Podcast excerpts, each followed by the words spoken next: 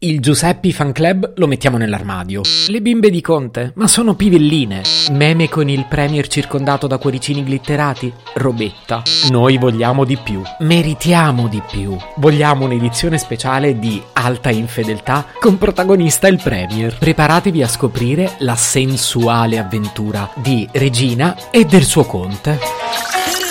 Se potevi cambiarmi il carattere, nascevo Word. Si chiama Marcello Forcina, dice quello che pensa, pensa poco a quello che dice, ma quando c'è da sudare preferisce 4 chiacchiere e un Campari Spritz.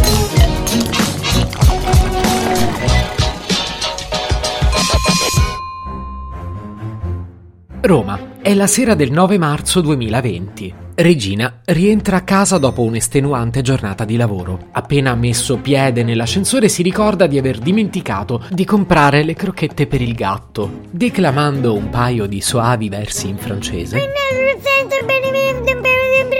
si avvia velocemente verso il supermercato. Regina ha 35 anni. Nonostante sia una gran bella figliuola, è tristemente single. Di professione fa pernacchi al telefono. Beh, io mi farei pagare per questo. Dopo una serie interminabile di rocambolesche avventure, Regina finalmente torna a casa con le crocchette del gatto e si ricorda solo in quel momento che non ha un gatto. C'è un solo modo per essere fedeli, ma 1000 sono i modi di tradire. Sono storie di Alta Infedeltà. Giuseppe, 56 anni, è un politico, giurista e accademico italiano. Il 1 giugno 2018 Giuseppe fu eletto presidente del Consiglio dei Ministri della Repubblica Italiana. Ma che gran botta di culo! Proprio durante il suo mandato Giuseppe si ritrova ad affrontare una pandemia mondiale. Declamando un paio di soavi versi in francese, vedi il destino. Giuseppe si prepara per una delle dirette televisive più drammatiche della storia italiana.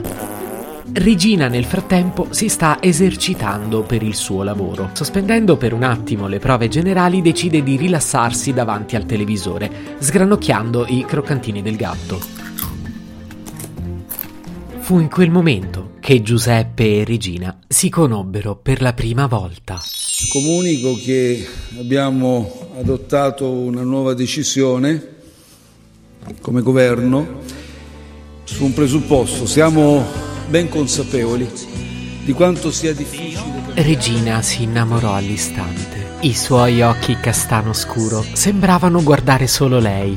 La bocca impastata durante quegli annunci orribili era un chiaro segnale del suo amore. A Regina neanche importava che lui fosse già sposato.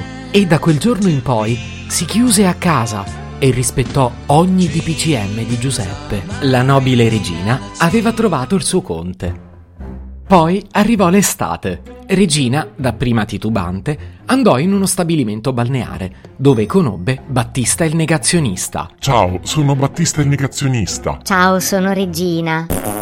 Scusa, deformazione professionale. Tra i due fu amore a prima vista, ma senza mascherina. Iniziò così una storia di alta infedeltà. Regina tenne nascosta questa relazione per molto, ma a settembre Conte le diede il ben servito in TV. Buonasera a tutti, una decisione difficile. C'è un solo modo per essere fedeli. E lo sapeva bene Regina quando tolse la sua mascherina. Se potevi cambiarmi il carattere, nascevo Word. Un podcast inutile, effervescente e tossico come una pasticca di mentos in una bacinella di Coca Zero.